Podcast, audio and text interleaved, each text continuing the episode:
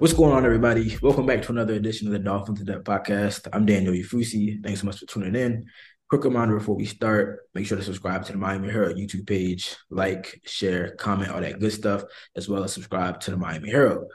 Uh, as you can see, or for the people who aren't watching on YouTube, uh, I've got a special guest with me this week. We're about uh, a month away, a couple weeks away from the start of the NFL draft, and the Dolphins, despite four picks, uh, they're still working hard uh, as they evaluate, scout uh, this year's draft prospects. Chris Grier, Mike McDaniel, all the coaching staff has been out on the road for pro days.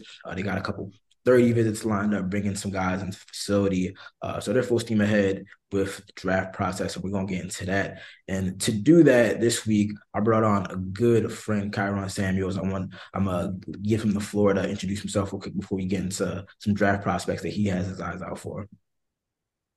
Uh, yeah, my name is uh, Kyron Samuels. I'm from uh, South Alabama. So football's always been a big part of my life. I come from a football family. Uh, my uncle Chris Samuels played in the NFL at the University of Alabama uh, six-time Pro Bowl. My uncle Lawrence Samuels uh, played 15 years in the Arena Football League and is in the Arena Football League Hall of Fame. So I grew up in the football family, always been around it. I uh, was lucky enough to play some college football, Division One at Jacksonville State University. Um, I had like a, a short stint in the NFL for summer. Uh, then went straight from the NFL to uh, arena football myself. So I followed my uncle Lawrence's footsteps. Played in the Arena Football League for four years, and then uh, post football uh, after the pandemic, I had some injuries. Career ended.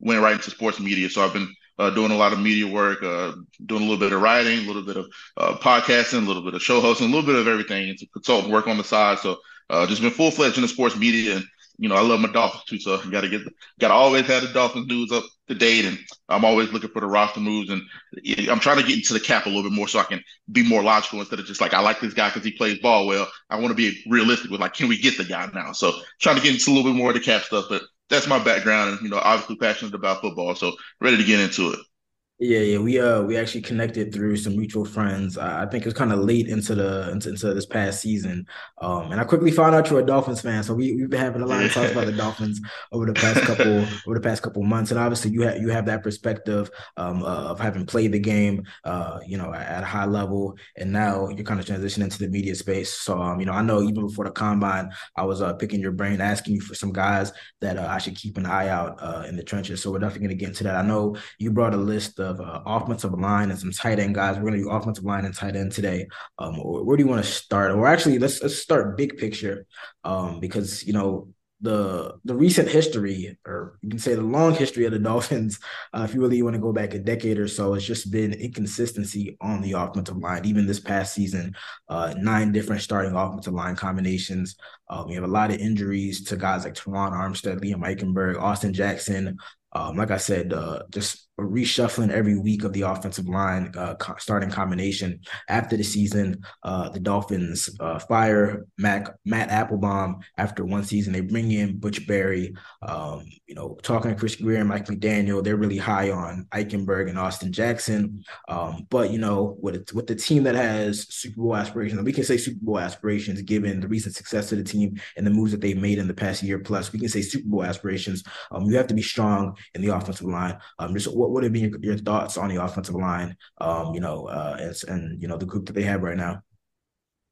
Uh, so first of all, I would like to say that I feel like a lot of the criticism last year was a little bit unfair. I think they were a little bit better than people gave them credit for last year, especially when you look at what they were in the 2021 season and the 2020 season. So yeah. I think they made a little bit of strides, a little bit of improvement. That's due to the guys they went out and got. Obviously, you'll get a All Pro level guy, Terron Armstead. You get a guy in Connor uh, Williams, the center. That and I was a little hesitant on. I didn't know if he was going to be able to you know, handle his own and, you know, be in a different yeah. system. Uh, that's a little bit more pass blocking heavy, not run blocking, where he can get aggressive and do his thing in there. And he held his own. I thought he played pretty well this season. Uh, I didn't have a ton of complaints about him. Uh, everybody was pretty scared of, you know, I think he led the NFL in penalties when he was in Dallas. So a little people were scared about that. And I thought he did a pretty dang good job this year. But, um, you know, the younger guys are the guys that kind of struggled a little bit. And that's to be expected, in my opinion. But um, I think where Dolphins fans have become a little bit worried is because you invested high draft picks in these guys. These aren't guys with low expectations that nobody was expecting to pan out. No, these are guys that a lot of people had a lot of faith in and thought could develop into Pro Bowl type players, and that's what they were kind of expecting from him.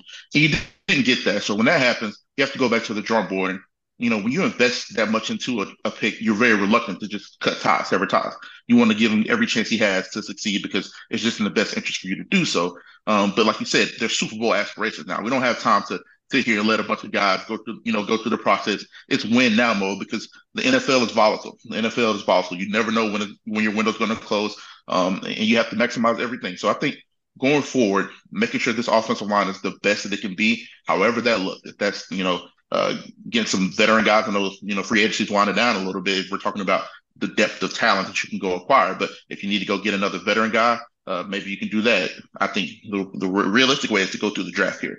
Um, there's some really good depth in this draft. If we're talking about, um, you know, potential starters, rotational pieces, guys that can develop. And I think there's the best thing about this draft class is that there's some position versatility. A couple guys we'll talk about here in, in a little while. I think those guys uh, can play guard or tackle for you in the pinch. Um, and that's been a problem with Miami. Like you said, nine different starting combinations this past season. A lot of guys getting injured. I believe they played four left, I mean, right tackle this year at some point. Like yeah. that's crazy when you really think about it. So um, I think that's the way to go. And Butch Barry, if we're going to get into the specifics of the position coach, um, you know, I haven't heard a lot of great things about the guy, but what I do know is that he's very familiar with the system. He was with uh, the 49ers in uh, 2021 when they made their Super Bowl run. He's been around. Mike McDaniel like to have really good continuity. So if Mike McDaniel believes in the guy, I'm inclined to believe in the guy, and I'm gonna give him his, his fair shake before I start judging him anything off of what I've heard in the past. But you heard some pretty wild stuff about him. He's a disciplinarian, uh, maybe too much to uh, to an extent, but we'll see how it goes out. I think with this offense, how quickly the ball gets out of times, um, hopefully they're going to lean on the running game a little bit more. That it won't be as many difficult things to learn. I don't think uh, we're going to have too many five step dropbacks in this offense, at least consistently. So um, I think it could be a very simple job. Just keeping guys healthy, getting to the game. Um, and that could be the biggest thing here for them. Yeah, I mean, just like marginal increase in health. Like the Dolphins were, I don't, I don't want to say the most injured team, but they were definitely up there. Like I saw a chart uh, a week or so ago in terms of reported injuries. The Dolphins were by by you know, bar the the most reported injured team. Um, you know, Terron Armstead, whenever he like he I, I, didn't realize how much he did for the offensive line until he went down. And then you ask guys and you ask coaches, and they're like, nah, like he's calling stuff out. He helps us uh point stuff out pre-snap and whatnot. So just even having Terron Armstead in the lineup, I think he missed about four or so games. Just having him in the lineup a little bit more helps a lot. Um, you know, I know a lot of Dolphins fans have been frustrated about their lack of movement in terms of the offensive line. Um, they only signed one, they only signed one outside free agent so far, Dan Feeney from the New York Jets, and then they re-signed uh, Kendall Lamm and Geron Christian. But I think all those guys kind of project as uh as you know maybe rotational guys, swing swing tackle type guys. At this point, I'm not really sure where you can get like a legitimate bona fide starter in uh in free agency. Maybe you bring in some veteran competition for Liam Eichenberg and Austin Jackson. And Mike McDaniel said last week at the owners meeting that uh you know they were kind of surveying the market. They probably didn't want to spend too much money on that position, given like you said that young invest that investment they have in those young players. Um, so it really does look like like you said they're gonna have to go uh to the draft to to to to you know really address that. Um, so we'll start with that. Overall, I mean, how do you how would you assess the the depth and the talent of this uh, offensive line draft class? I guess we can kind of divide it by tackles and then some of the interior guys. Yeah, so overall, just a quick synopsis of the class. I don't think there's a lot of high end talent here. When I say high end, I mean like can't miss guys that have to go in the top 10 that we've gotten in the past, which is why you see some weird tackle projection all over the first round. There's some yeah. guys that are, you know, the Peter Skoronski is, is, is, even a tackle in some people's eyes. We don't know. Um, the guys like Broderick Jones who are very young but have a lot of upside. They're gonna go high, but you just don't know how high because um, they're not just these can't miss guys that we've seen in the past. So um, I think there's not a lot of high end talent, but if we're talking about eight to twelve guys that could be starters and good players, I think there's a ton of those guys, and I think there's going to be a big run on tackles from what uh, let's say pick 20 until pick 60. I think you'll see like five or six tackles go, and I think that's where uh, the Dolphins in that second round pick and have a lot of um, you know, options right there. And I think we can get into it. The first guy I'll talk about yeah. is Matthew Bergeron, uh, tackle out of Syracuse. Uh, he's a guy. I, I think there's a little bit of a trend here. I didn't even realize until just now, but I saw most of these guys at the the, the Senior Bowl down in Mobile. Yeah. I was uh, fortunate enough to go cover down the Senior Bowl with our boy Sean Reed, Trevor Trout. Uh, we had a couple of my guys there, Mike Duggar uh, from covered Seahawks. So a lot of guys we were down there and got to see these guys up close and personal, and it kind of went along with the college tape. So uh, I was really high on Matt Bergeron going into that week. Uh, but a big question about him was could he run block? You know, he yeah. does a lot of pass blocking. He played left tackle, played a little bit of right tackle as well. Uber athletic. He's a Canadian kid. So, um, you know, the connotation that you kind of give those guys that they're soft a little bit. They ain't American. You know, can they be rough and rugged and really get in the trenches and, and grind? Um, and I think he did a lot for himself. Uh, at the Senior Bowl, just run blocking and being really aggressive in those run pods. Uh, he showed me a little bit of something I didn't even see on tape with the run blocking. So uh, really excited about him because I think he's one of the most athletic tackles in this draft. Uh, he's not a guy that I think is going to have a steep learning curve at all. He's very advanced with his pass protection. Uh, he, and when I say that, I mean he switches up his steps. He switches up his stances. He switches up his hands and his punch placement. Things that you don't see from guys at that level. Because most of the time when you're at college level, you're either really athletic or really strong. Most people ain't put it together. Yeah, He's both, one of the yeah. guys. Right. So uh, we'll talk about another guy who's super athletic, our, our Maryland kid here, but yeah, uh, we'll get to uh, Matthew Bergeron right now. But I noticed that when I was watching this tape, I'm like, man, this guy switches up his stances. He switches up his sets. He'll jump set a guy. If you notice he's a little bit stronger, he needs to get on him soon. He's going to jump on him now. He flashes his hands so he can try to get the D line to flash their hands and lose some of their leverage and speed. He does some really high level stuff that I noticed, and I was just really excited about that watching him.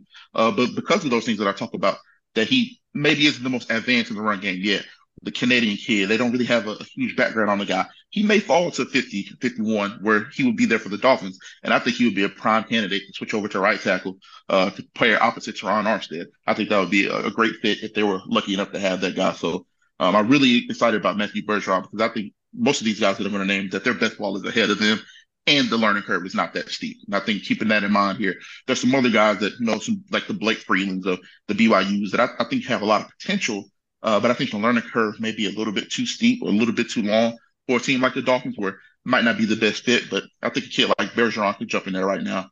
Um, I want to say I want to jump in real quick. I think I think that's kind of the dilemma about, and I, want to really talk about that, but we can talk about that later. But the dilemma of that number fifty one overall pick is that um, it's not a first round pick.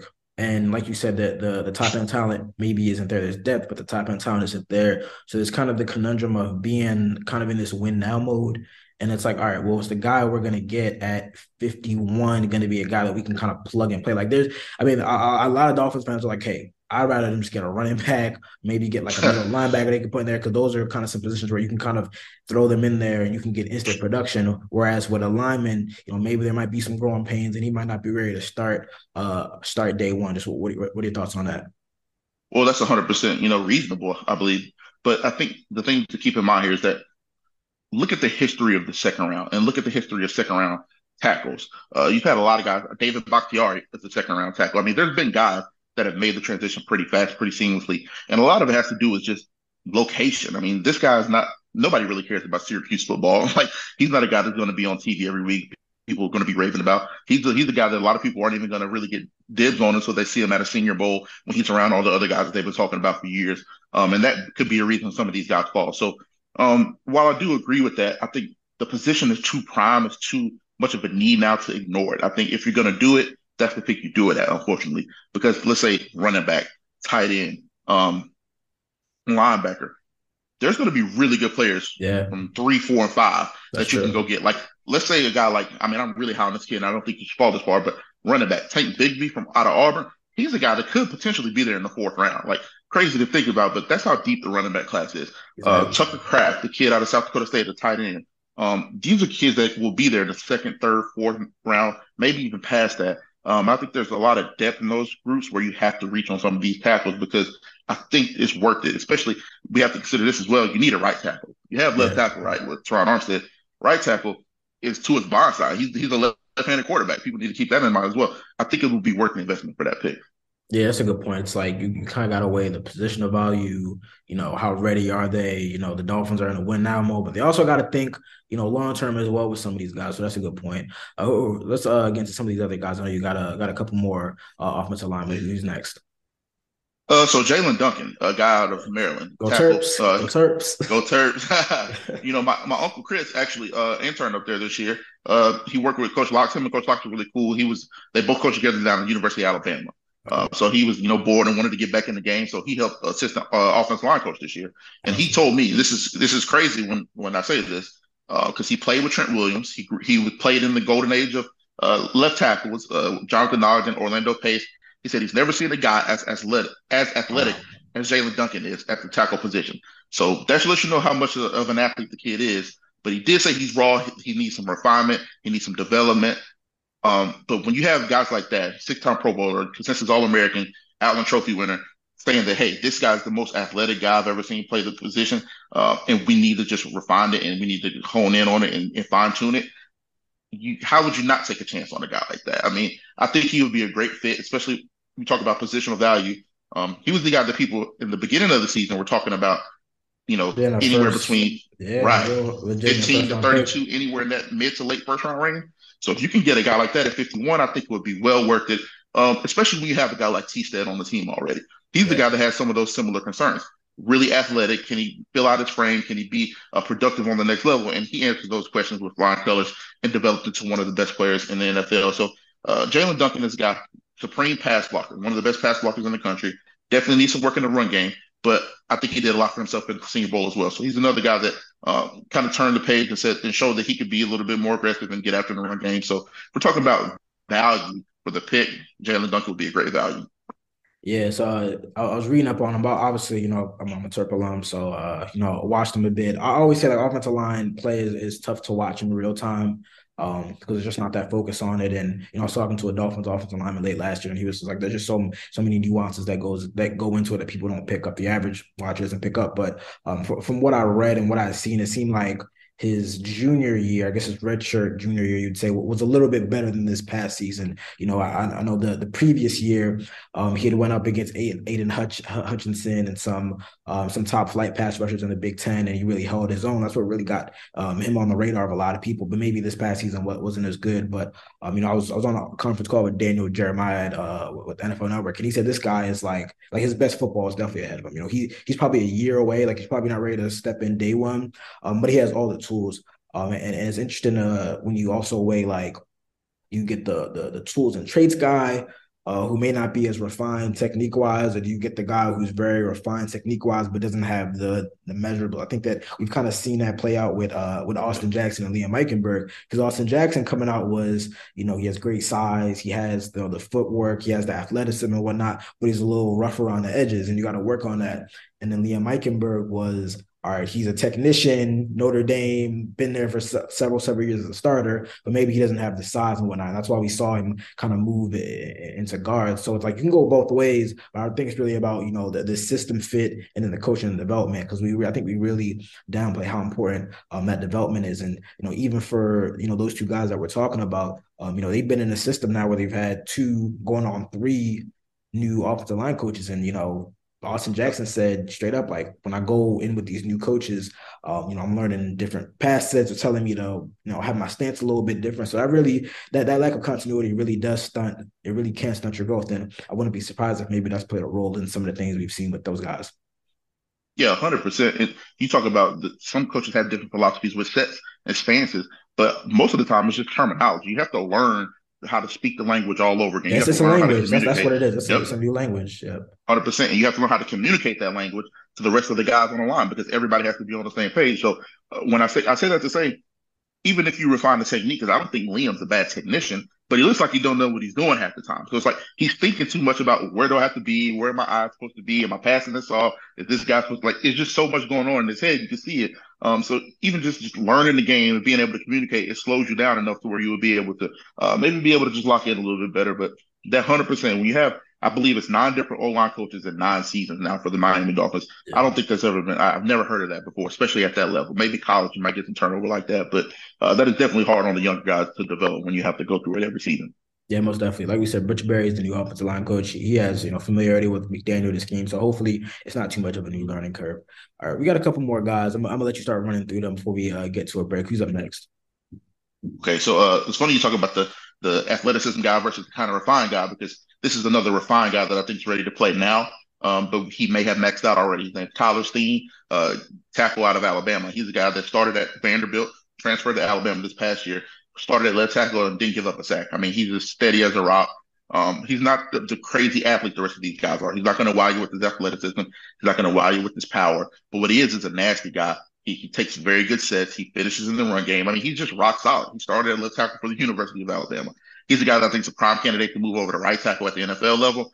And he's a guy that I think showed great guard versatility down the Senior Bowl. If you needed to put him to play guard in the pinch, he's a guy that I think has uh, positional value at multiple areas which is why I think for the value, it could be a very good pick as well. Because, it, like I said, the injuries all over the board for the Miami Dolphins this year. So he's the guy that has played all over the offensive line, um, but I think has really good potential at left. I mean, excuse me, at right tackle Um, it would be a very good value pick. And I'll just list the last two here because before we go to like transition to tight ends, because um, I don't think these guys will be there. So I don't want to get too in depth in them. And yeah, I know. I saw one excited. name and I was like, I don't know if he's going to be there at 51, but yeah. go ahead. Go ahead. So Anton Harrison, uh, tackle out of Oklahoma, and Dawand Jones, tackle out of Ohio State. I think if either one of those two guys were to fall, it would be uh, Anton because he's a little bit lighter. Uh, he's not one of the, he's just like I said with Jaelyn and Matt Bergeron, not great run blocker, really good pass blocker, has all the measurables and the size to fill out. Uh, but Dawand Jones is massive, you know, 6'8, 375.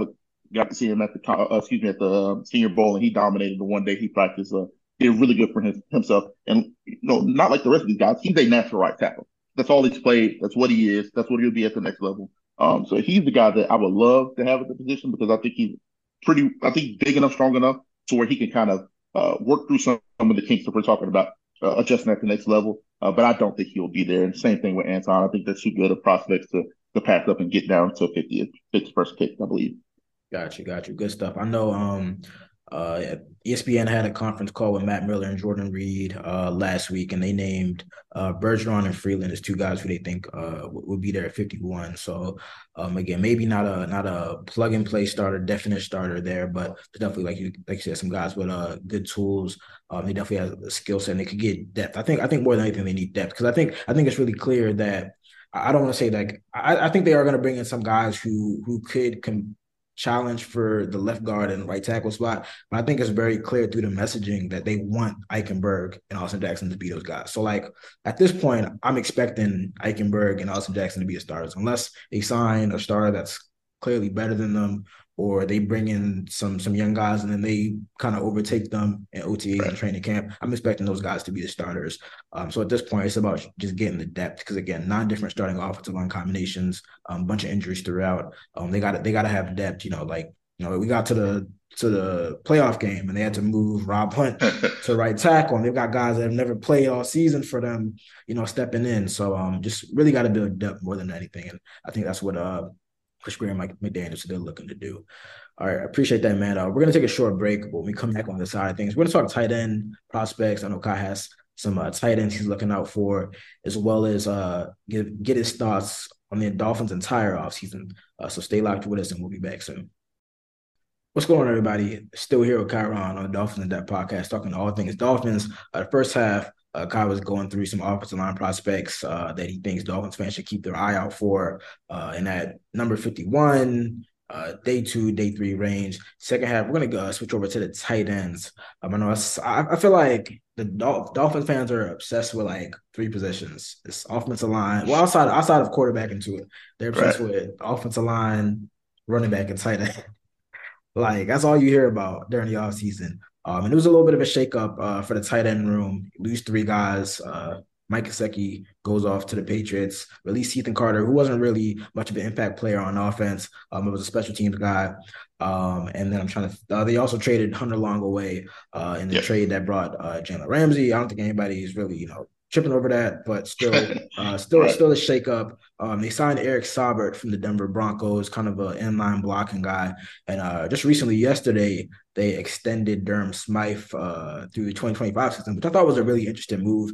Um, he signed a two-year deal last year, and that kind of felt like one of those, like, all right, we like you. Um, it's like they, you know, last year they had to overhaul the entire offense, but they brought back Smythe. Um, they put the franchise tag on Gesicki, and uh, Smythe was kind of felt kind of one of those like, all right, let's feel feel you out, see if see if you fit in this offense. Um, I think he played his role well. Um, so you give him a new new deal, two year uh, two year extension. Um, they increase his uh, salary, make it guaranteed and whatnot. So good for him. Um, but I don't think that that move in any way should you know like prevent the Dolphins from targeting a tight end with their first pick or really with any of their picks. Um, the only other tight end that they have on the roster um, is Tanner Conner, who they like, but you know he didn't really make much, much of an impact as an undrafted um, rookie. So just what, what are your thoughts on you know what they've done with the tight end position so far, and you know uh, what they need. Well, what they've done leads me to believe that they're clearly going to address it in the draft. That's what I'm thinking. Like I think, like you just said, they made all the moves that they made will uh, lead us to believe they're going to take a guy in the draft because I think this is a, a very deep position in this draft, and it has guys that fit the scheme. Um, there's one guy that I won't even talk about here that I really like. I'm really high on. I, th- I think I, out of Oregon State. Yep, yep, yep. So I really like Luke Musgrave, but I think he's just like Diak Gesicki. Like, so I don't think he would be a fit because they just, you know, made it very clear that uh, his role would be limited in here because he's not a great run blocker. blocker yeah. Um, so uh, while I think Musgrave could definitely develop into it, it just doesn't make sense in my mind. But uh, there's some guys that I really like for this position. Uh, Sam LaPorta, tight end out of Iowa, 6'4", 250. I think he's one of the more athletic guys in the draft period, pound for pound. I believe he ran four, five, six um, at 250 pounds, 6'4". Uh, and he has, he's a great inline blocker. I mean, we can almost call Iowa tight end you at this point. Maybe yeah, I, I think they have Kittle, yep, right, Hockenson, yeah, right. So uh, I mean, Notre Dame has a, a, fair argument, but I think Iowa has right now. So he comes from that that lineage, and I think he's every bit as good as I won't say every bit as good as Kittle. Don't get me wrong, but I think he's every bit as good as Hot coming out. Um, and I think he, this guy has a little bit more athleticism than Hockenson has. So uh, it, he would be a very very good scheme fit. I mean, talk about an inline blocker guy that can help in the run game and is very good running route. Uh, he's definitely a mismatch. He's still faster than most linebackers. He's bigger than most linebackers and safeties for sure. Um, so he's definitely going to be a mismatch in the run, in the passing game as well. I think he would be a great fit, and I think the value would be 100% worth it at 51. So if you're not going to go offensive line, if you're not going to go running back, linebacker, 100% tight end would be a position to address. And I think he's the guy that fits that mold. And another guy, I'm really high on this kid. Uh, you know, I was playing FCS football, so I have a lot, an affinity for these guys, but he's actually worked it uh, Tucker Kraft out of South Dakota State University. Uh, they they starting to have a, a, couple guys get in. I know Dallas Goedert. Uh, he's there at the the Philadelphia Eagles. He comes from South Dakota State. They have a really good lineage as well. Uh, but he's six foot six, 255 pounds. They call him Baby Gronk up there. I think that's a little bit lofty, but he's a great, fantastic inline blocker, and he's really, really nice after the catch. So uh, I don't think he's a breakaway guy, even though he, I, I, believe he ran very well. I think he ran ran four six, um, which is pretty dang good for a guy six six two fifty five. Uh, but when he does, is he separates well after catches the ball. He's so big and strong. He has a mean stiff arm. Uh, he can create separation and route running. I think he, he, he has some of the best stick routes I've seen from this draft class. Uh, so he's the guy that I think would be a huge asset on third downs and in the red zone, uh, which Miami I, they haven't struggled at, but it's always you can never be too good at it. You know what I mean? So yeah. I believe they were the, the, best third down, but struggled early down. I can't remember. Uh, here, not neither here nor there, but uh, you can never be too good in the red zone. And I think that's where he would help his team out tremendously. Run blocking and in the red zone, uh, having a guy like that in the middle while you have the speed that you have outside, you can't beat that. Uh, so Tucker Kraft out of South Dakota State, I think will be another really, really fine addition. Uh, and will be fine at the pick number 51. He's more than worth that value, especially if he turns out uh, plays to his potential. You would get a steal at 51. All right, so LaPorta is the guy who I feel like just seemed like he was like handcrafted for the offense. Like you talk about oh, yeah. the the the lineage, the the history. Um, you know, at, at Iowa, he, he mentioned that I think that I think he was actually flexed out a little bit more than maybe than maybe some other tight end. I mean, well, it seems like a lot of tight ends are are, are kind of like you know just big wide receivers, but uh, it seems like he was kind of flexed out a little bit more than than most Iowa tight ends that have kind of come through. Um, but he has some wiggle to him. Um, so it's kind of interesting because we talk about like the impact that George Kittle had or has on the San Francisco 49ers offense. And over time, it was kind of like, all right, the Dolphins need like a George Kittle or George Kittle or George Kittle. But I'm kind of like changing my my thought process about that because the the schemes are, are different. The schemes are different. No, excuse, excuse me. The schemes are same are the same, but the way that the 49ers and the Dolphins use their skill position players are, are yeah, totally different. different. So like it could you know, it could be more polar opposite. yeah, so it's like a lot of it is like getting the ball like like I, I obviously the middle of the field is big for both both of, this, of the schemes, but like the the way that Waddle and Hill test uh defenses vertically is like insane, you know, and, yes. and they and they test defenses and secondaries in a way that I don't think the 49ers have or, or really can because they don't they don't have right. that type of speed. Um, so the more I think about it, and, and it's like this this offense is so predicated on getting the ball to those two guys. Obviously, you know, they they signed Braxton Berrios, they got a couple guys coming back and whatnot, but the offense is so predicated on getting um, the ball into the hands of Waddle and Hill that I think it's like so imperative to get a guy that can, you know, can execute like the basic run responsibilities, but also has that upside as a pass catcher. I think Smythe Smythe is solid in his role. I think I think that like, that's what he is. Like I, I say, he's a reliable contributor. He he's going to do what you asked him to do. Maybe not more, but certainly not less. Um, right. but you know, with But with LaPorta, I feel like you have that that you you have that closest thing to Kittle. He, I'm not saying it's going to be Kittle, but you have that closest thing to Kittle where you can kind of flex him out. Maybe you can do a couple, you know, you can do two wide receiver, two tight end sets, but it's really, you know, 11 personnel because LaPorta has that skill as a wide receiver and as a pass, pass catcher. Um, so I think that at, at, 51, I think that that'd be like a like a slam dunk pick. Another guy that you didn't mention, I, I just want to get your thoughts on because I know Dolphin fans have been talking about him a lot. Um, I don't think he's going to be there, but if he's there, um, he'd be interesting. Darnell Washington from Georgia, six seven, uh. 270. So at first it was looking like he might be available in the second round. And then he went to the combine. He showed out. Right. And ever since then, it's been like, yeah, he's not, he's not getting out of, he's not getting out of the first round or late or or or, uh, or early second. What, what are your thoughts on him? So Darnell is a tricky one because if he does go in the first round, I think it'll be a lot higher than people project. I think the longer it gets into the first round, the more you'll see the the fall off. I believe that a lot of teams already either have the tight end or they have a positional need that's uh, much higher than tight end. Yeah. Um, so it's crazy. With that 15th pick, I'll be really interested to see uh, who the uh, excuse me the Green Bay Packers take if they still have the pick. Oh, uh, wow. but if they still have the pick at 15, uh, I'll be very interested to see who they take because it's either going to be I think it's going to be a tight end uh, it's going to be Mayer, Washington, or Jackson Smith-Njigba if Jackson Smith-Njigba is still there. Uh, so if he doesn't go there, I think it could be a very steep fall off for the kid, and he could potentially fall into the second round. Um, but let's just think like he's not going to be there and just talk about the player. I think he's one of the most enigmatic picks you can have in this draft. But I think if you're talking about me, my personal, my football opinion, why do you say enigmatic? Why, why, why do you say that? Why is he so polarized? Because, because a lot of people either think he's not nearly athletic as he is, so they think like, oh, he looks good, like he makes the play every now and then, but that's not what you're going to get consistent enough for me to take him in the first round. Mm-hmm. Then a lot of people think he's just an inline blocker. Uh, then some people think he's Gronk reincarnated, could be better. It's just a, there's such a wide variance of opinion on the guy, and I think what people need to do is just strip back all the expectation of what he could be and look at what he is now. I know that's hard to do when you're talking about draft because everybody was talking about projection and what they could yeah. be. But right now, he's the best blocking tight end in this draft, bar none. The Dolphins need a block a tight end. they need a block a tight 100%. end. So we check. He checks the box. He's he's the best blocking tight end. He's not just the best blocking tight. He's one of the best blockers in the draft. Period. Yeah. People make jokes all the time about him, you know, being oh, yeah, moving, tackle yeah, moving the tackle. Yeah, yeah. But I mean, the jokes are almost warranted because he's really that good. He's really that dominant. He displaces people, and he wasn't just displacing. You know, he didn't play in the FCS. No disrespect to the guys I played against, because I mean, you know, I, but he was displacing SEC guys. He was displacing uh, Big Ten guys in, in the championship games. He was doing it against the elite competition. Um, and then what you got from him in the passing game, people, you know, hear Brock Bowers is, you know, the next coming. Uh, but if you look at their yards per catch, Brock Bowers had more, but I thought Darnell Washington had like it was only a couple percentage points lower. I think uh, Brock Bowers averaged like 17 yards a carry, uh, excuse me, a catch, and then Darnell averaged like 16.9. So he's shown that he could be a, a vertical threat in the passing game, and he has the ability uh, to be a consistent target in the passing game for an offense.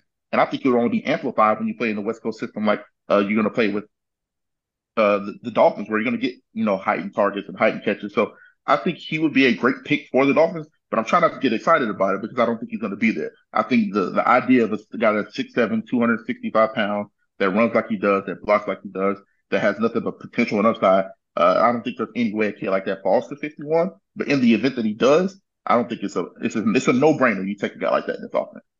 Yeah, I know. Again, like a couple a couple weeks before the combine, I think that was like like him going to 51 at 51 was definitely like a very a lot of people like really believe that and then he did what he did at the combine. It's like people were they were kind of rumblings like, all right, he's gonna show like he's gonna run like four six at two seventy right. pounds. But everyone was like, is he really gonna do that? And then he did that. And I, I, think what was even even more impressive was like the, the short area quickness drills. Like yeah. Like because that was the kind of the knock on him, like, oh, he's a little stiff, you know, he can't wiggle, he can't move in space that like but the short area quickness, like the three cone and the shuttle and whatnot, like that was impressive too. So um, yeah, probably. Which I thought was a funny concern because everybody just has it. I mean, I think too the tight ends of this class are really athletic. Michael Mayer's a good athlete.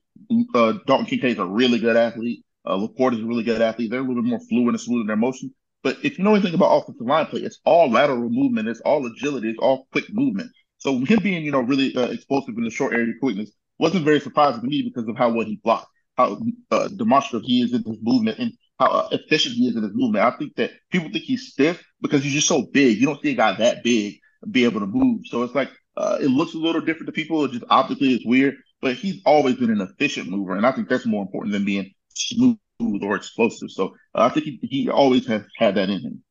That's a good. That's a good point. Again, he's probably not going to get to fifty one.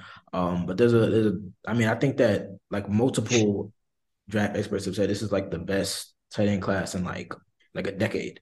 Um, yeah. so again, it's kind of like like you said, kind of with running back, like the Dolphins might not need to get a guy at 51. Maybe I think the next pick is in the 80s or so. Like maybe they they they wait till 84. Maybe they you know they can trade. They only have four picks, so maybe they trade back, kind of move around to get more picks, and they get a guy in the third or fourth round. So there's definitely gonna be a lot of options there. I appreciate that, Kaya. A lot of guys. I'm trying to think. You got you got seven guys first, so um, a lot of good stuff there. Before we head out, we got we got to talk about the Dolphins offseason because I know I know you were hyped when they got Ramsey. I know. Yeah, you said, man. You said it's, it's you said it's Super Bowl.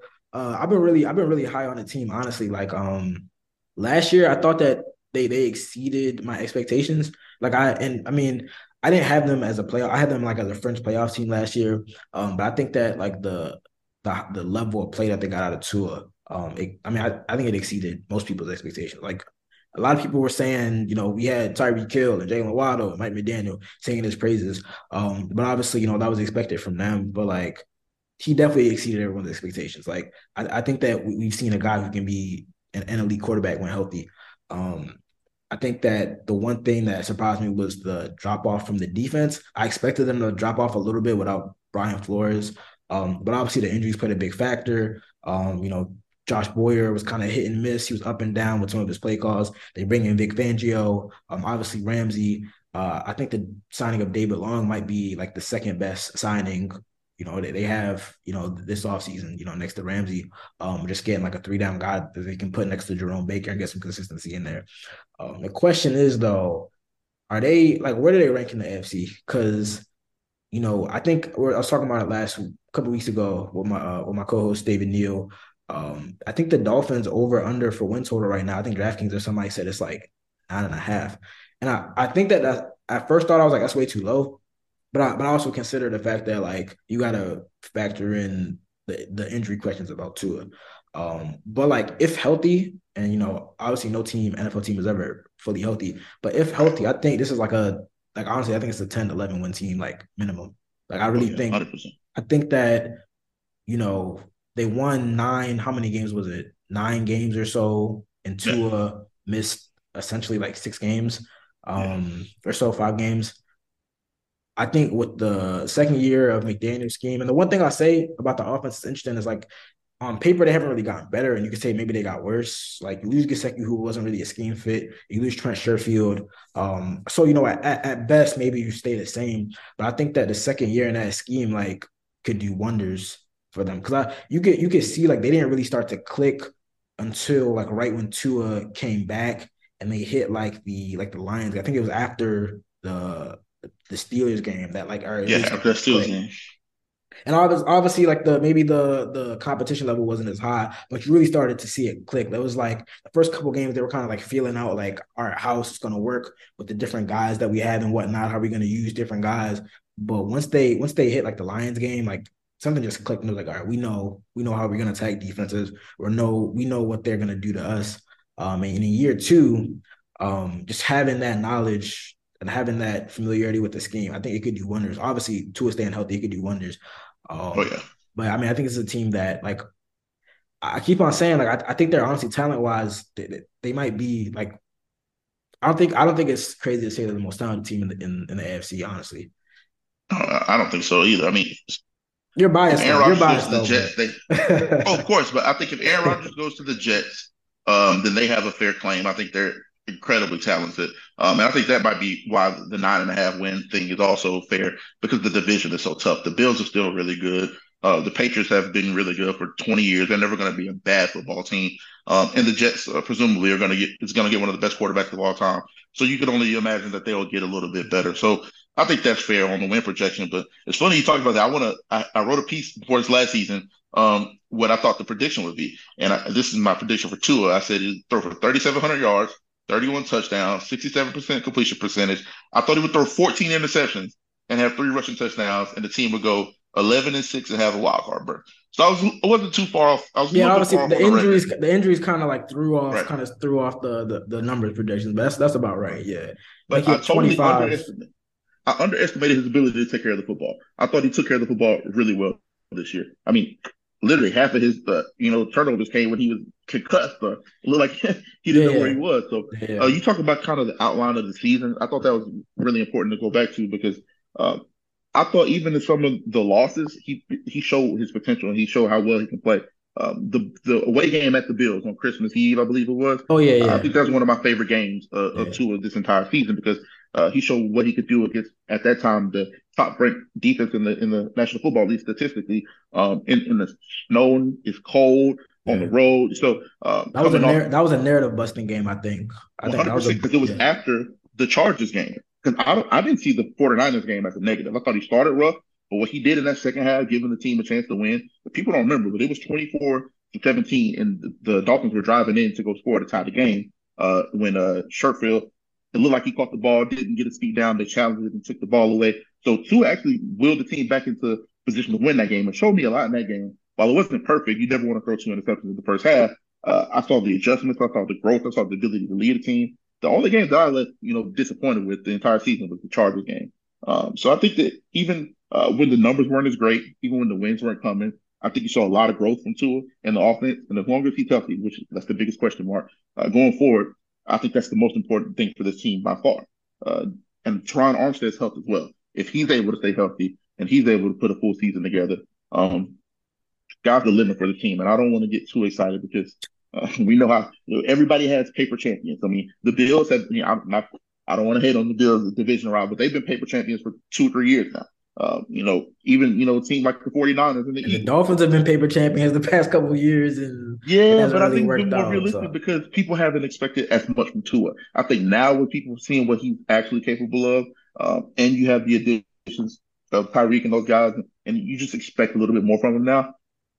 I think the expectations are lofty, and they should be because what else are you playing for if you're not playing to be one of the best teams if you're playing for to to go deep into the playoffs to win Super Bowl. So I think that should be the expectation. I think the organization has uh, put their money where their mouth is in terms of investing in the team. I think they they uh, I mean obviously when you go out and acquire an all pro all time great like Jalen Ramsey to pair opposite Xavier Howard, yeah. you're doing something. You're you're really trying to invest in the team. So um, I thought they showed a vote of confidence uh, in some of the younger guys. Who, you know, uh, I won't get too personal here, but a guy like Verone McKinley has a chance to step in and, and fill a role uh, in that defense this year opposite Jevon Holland. I think uh, we're probably, I mean, it's Vic Fangio defense now, so you know we're going to get some uh, more, you know, two safety looks than we've yeah. been exactly than we've been accustomed to seeing. So I think that's going to do wonders for um, the the back end. I think only time they struggled this season uh, when they were giving up explosive plays on the back end. Uh, with the secondary now, I mean, listen, they have one this is the thing that makes me believe in the team more. If we're talking about talent wise, you said they're going to be, could be the most talented team in the AFC. I don't think there's a secondary in the National Football League outside of maybe the New York Jets, if you if you really uh, hold them in that high regard, that can match the the Dolphins secondary one through six right now. I mean, if you look at because I think Kader Kohou is much better than the national media, the national uh, the average fan gives him credit for. I don't think people understand how well he played. How, how good he is a rookie, yeah. Like right. man, like he literally so, like a, a, boundary, a number two boundary corner last year, and as a hundred percent. Yeah. So you add a guy like Jalen Ramsey to a team that has Kader Kohou, uh, a healthy Xavier Howard, uh, presumably this coming up season, uh, Jevon Holland, one of the best safeties, and I mean it's just too many talented guys on the same team. Uh, I believe we still have some guys injured that are coming back as well uh, in the secondary. So uh, I think the secondary improvement is going to be the biggest thing for this team outside of the health of Tua, because we see what what happens when you get to the playoff. We see what happens when you get deep into the season. Um, teams are going to throw the football, man. If you can't stop Josh Allen, if you can't stop Patrick Mahomes, you can't stop uh, Justin Herbert, presumably Trevor Lawrence, these guys in the playoffs. If you don't have guys that can match up and make it difficult for those guys, uh, I think the pass rush is going to be fine. So I'm saying the back end because I'm entrusting the, the pass rush to get home this year. Yeah. Um, I think that's the biggest thing for the team outside of Tua's health is the secondary improvement. As long as they're playing and clicking on all cylinders, this guy should be the limit for this team. Yeah, I mean, uh, again, going back to the offense, like when Tua was in the line, Tua was in the lineup. Like this was like efficiency wise, numbers wise, a top three right. offense. So you know, people talk yep. about oh maybe maybe not making the the proper improvements to the offense. Obviously, they got to adjust the line there, right. but it's like when Tua's in the lineup, when he's got Tyreek, when he's got Jalen, it's literally a top three offense. Um, so I think they're going to be fine there. And obviously, like we said, a lot of talent added to the to the defense. Vic um, you know, his, his, resume speaks for itself. So there's a lot of reasons reasons to be excited. I know they got OTA starting in a couple weeks, so I'm excited for that. We finally get to see some of those matchups for sure. So I'm excited. I know you're excited. And a lot of people in South Florida are. All right, that brings us to the end of another edition of the Dolphins in Depth podcast. I want to thank God so much for joining me. Before we get out of here, uh, plug whatever you want, what you got going on. Uh, floor is yours, real quick. Uh, just follow me on Twitter at Kyron Samuels. Uh, I have a Linktree where I have all my other stuff. So when I do, I don't write as much as I used to, but when I get some pieces out there, it'll be there. When I do my YouTube breakdowns, I have some of the guys I talked about um, in the draft. I have some YouTube breakdowns that it'll all be there in, in my uh, bio there, and you get everything that I'm doing. So really excited about this, and, and, and I want to say congratulations to you and uh, props to you because you've been doing your thing, man. I appreciate it. I appreciate that much love, man. I really, really appreciate it. Uh, like I said, that brings us to the end of another edition of the Dolphins in Depth podcast. Once again, thank you to Kai. Uh, we'll be back next week to recap another week of Dolphins football. But until then, you guys take care. See you.